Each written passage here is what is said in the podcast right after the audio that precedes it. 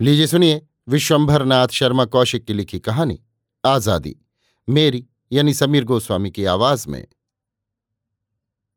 हरगिज नहीं, बादशाह सलामत मेरी लखते जिगर, नूरे नज़र दौलती को अगर चाहे तो ज़बरदस्ती मुझसे छीन कर मंगवा सकते हैं, लेकिन रजामंदी से हरगिज नहीं, कयामत तक नहीं। सन 1650 ईस्वी की बसंत ऋतु थी। दिल्ली की एक प्रसिद्ध वैश्या ने शाहजहां के दूत को उत्तर देते हुए बड़े आवेश के साथ उपर्युक्त वाक्य कहे। दूत आश्चर्य से नेत्र विस्फारित करके बोला, सकीना बानो, तुम होश में हो या नहीं? सकीना बानो सिर हिलाते हुए बोली, मैं बिल्कुल होश में हूँ। तुम अपने पेशे को जानती हो? जानती हूँ। तुम्हारा पेशा दौलत और ऐश चाहता है। हाँ, चाहता है। और दौलत और ऐश के लिए सब कुछ कुर्बान करने को तैयार रहता है। सब कुछ, सिवा आज़ादी के और सब कुछ। आज़ादी? हाँ, आज़ादी। तुम्हारा मकसद मैं नहीं समझा। हम अपनी इज़्ज़त, अपनी असमत, अपना जिस्म, अपना हुस्न सब कुछ दौलत और ऐश के लिए दे सकते हैं, लेकिन आज़ादी नहीं। ओफो! आज़ादी इस कदर अज़ीज़ है। कोई चिड़िया सोने के पिंजड़े में रहकर और सोने की प्यालियों में दाना पानी पाकर खुश नहीं रह सकती? तो क्या मैं बादशाह सलामत से जाकर यही अर्ज़ कर दूँ, जो तुम कह रही हो? यही लफ्ज ब लफ्ज।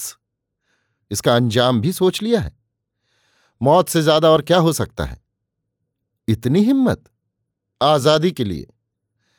लेकिन सकीना बानो, जरा शाहजादे की वली अहद की हालत पर भी तो गौर करो। बिना दौलती के उनकी ज़िंदगी दुश्वार है। अगर शाहजादे वली अहद को दौलती से इतनी मोहब्बत है तो वो मुझ कनीज के करीब खाने पर तशरीफ़ लाए। मैं उन्हें अपनी पलकों पर बिठाऊँगी। दौलती उनकी कनीज है।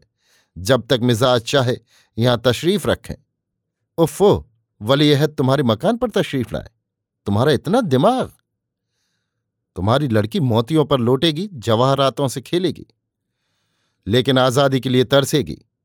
फिर वही आज़ादी, जो ऐश बेटी को नसीब होगा, बली अहद की जो मोहब्बत उसके लिए होगी, उस पर हज़ार आज़ादियाँ कुर्बान हैं। आज़ादी और माँ की मोहब्बत का मुकाबला दुनिया की किसी चीज़ से भी नहीं हो सकता। तो क्या ये आखिरी फैसला है? बिल्कुल आखिरी। शाहजादी की जान से ज़्यादा अज़ीज़ उसे अपनी आज़ादी है? शाहजहां ने भ्रकुटी चढ़ाकर पूछा, जहाँ पनाह? एक तवायफ का इतना दिमाग। दूत मौन रहा।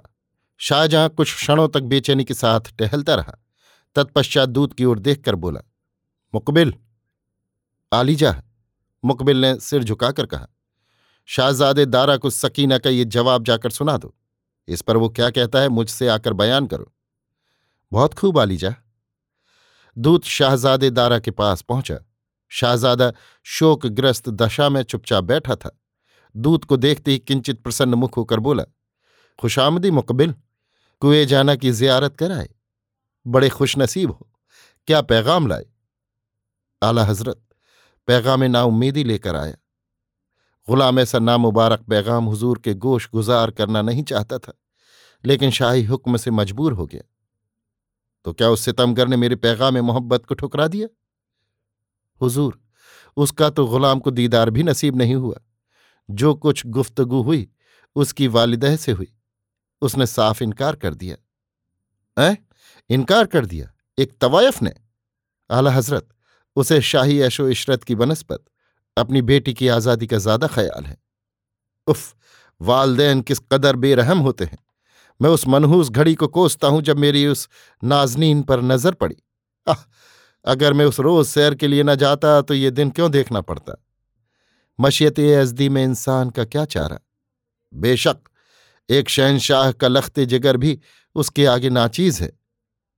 दाराशिको कुछ क्षणों तक चिंता सागर में मग्न रहने के पश्चात बोला, मुकबिल, आला हज़रत, जी चाहता है इस दिल को चीर कर पहलू से निकाल दू, जिसकी बदौलत एक अदनी तवायफ का ऐसा जवाब सुनना पड़ा। इश्क सब कुछ करा सकता है हुजूर। वाकई, इस जालिम के आगे सब मजबूर हो जाते हैं। लेकिन अब क्या होना चाहिए? जो आला हज़रत का हुक्म हो। अब बजान क्या करना चाहते हैं? जो आला हज़रत की ख्वाहिश हो। दारा पुनः चिंता में पड़ गया। सहसा उसके माथे पर बल पड़ गए। मुख तमतमा उठा।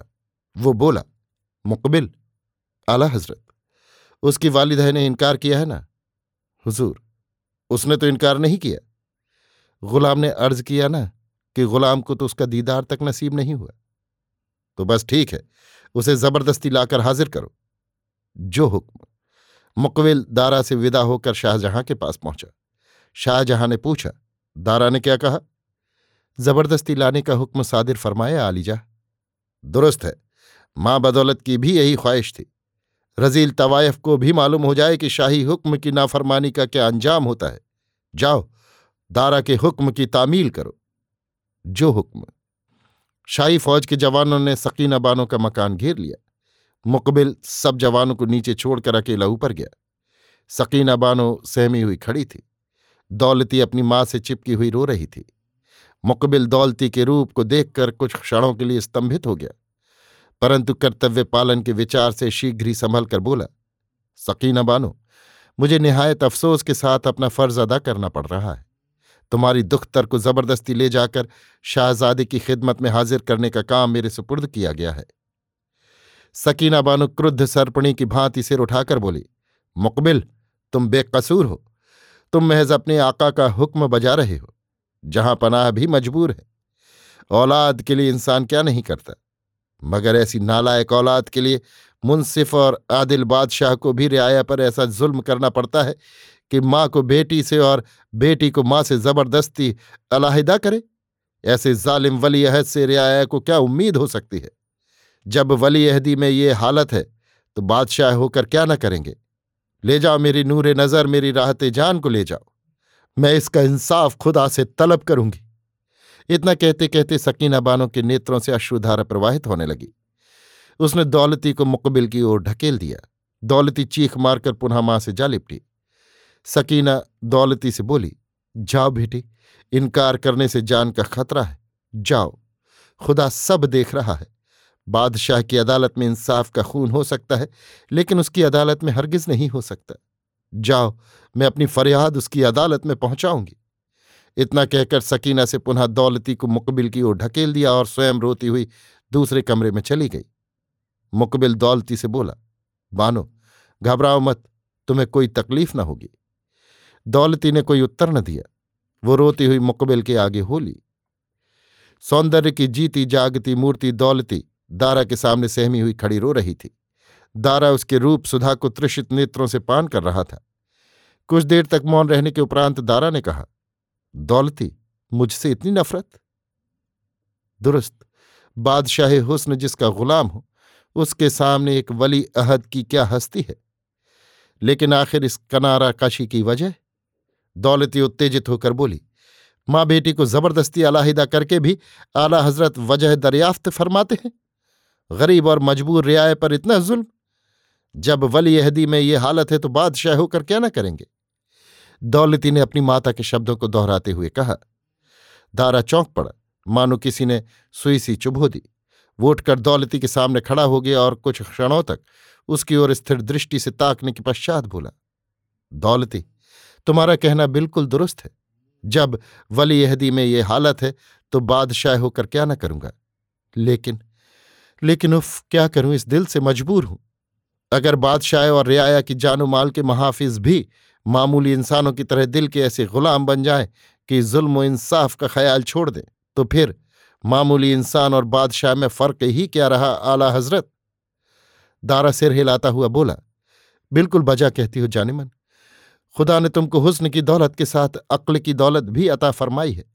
काश कि तुम तवायफ के घर में पैदा न होकर किसी आली खानदान के यहाँ पैदा होती। ये मुकद्दर का कसूर आला हज़रत, मेरा नहीं। बेशक बेशक। खैर तो तुम क्या चाहती हो? आज़ादी। मंजूर। तुम्हें तुम्हारी मर्ज़ी के खिलाफ महज अपनी राहत के लिए ज़बरदस्ती अपने पास रखना। मोहब्बत की राह रस्म के खिलाफ भी है और रियाया परवरी के खिलाफ भी। इसलिए जाओ, जाने जहाँ जाओ, मिसले गुल गुलशने जहाँ में फूलो फलो और शाद रहो। अश्रुपूर्ण नेत्रों से उपरयुक्त वाक्य कहकर दारा ने ताली बजाई। एक खवास सिर झुकाए हुए सामने आई। दारा ने उससे कहा, मुकबिल को हाजिर करो। जितनी देर तक मुकबिल नहीं आया दारा हसरत भरी दृष्टि से दौलती को देखता रहा। दौलती चुपचाप सिर झुकाए खड़ी रही। मुकबिल के आने पर दारा ने उससे कहा, मुकबिल, दौलती को बा आराम घर पहुंचाओ। इतना कहकर दारा ने दीर्घ निश्वास छोड़ी। दौलती ने कृतज्ञतापूर्ण नेत्रों से दारा को देखते हुए कहा, आला हज़रत, मैं तहे दिल से इस इनायत का शुक्रिया अदा करती हूँ। अगर आला हज़रत गरीब खाने पर तशरीफ़ लावें तो ये कनीज हर तरह से खिदमत के लिए तैयार है। दारा विषादपूर्ण मुस्कान के साथ बोला, अगर बादशाह और रियाया की जानो माल के महाफिज भी दिल के ऐसे गुलाम बन जाएँ कि अपने रुतबे को भूल कर मामूली इंसानों की तरह एक तवायफ के यहाँ आने जाने लगें तो उनमें और मामूली इंसान में फ़र्क ही क्या रहा? क्यों जाने मन? ये सबक तो अभी तुम्ही ने पढ़ाया था, इसे इतनी जल्दी भूल गई? या ये भी एक अदा थी? खैर, जो भी हो मैं तो इसे अपने लिए एक सबक ही समझता हूँ। जाओ, खुदा तुम्हें शादो आबाद रखे। दौलती लज्जा से पसीने पसीने हो गई और सिर झुकाकर मुकबिल के साथ चल दी। जब औरंगज़ेब ने दारा शिकोह को कत्ल करवा दिया तो दारा शिकोह के लिए शोक मनाने वालों में बूढ़ी सकीना बानो और उसकी बेटी दौलती प्रमुख थीं। अभी आप सुन रहे थे विश्वंभरनाथ शर्मा कौशिक की लिखी कहानी। आज़ादी। मेरी यानी समीर गोस्वामी की आवाज़ में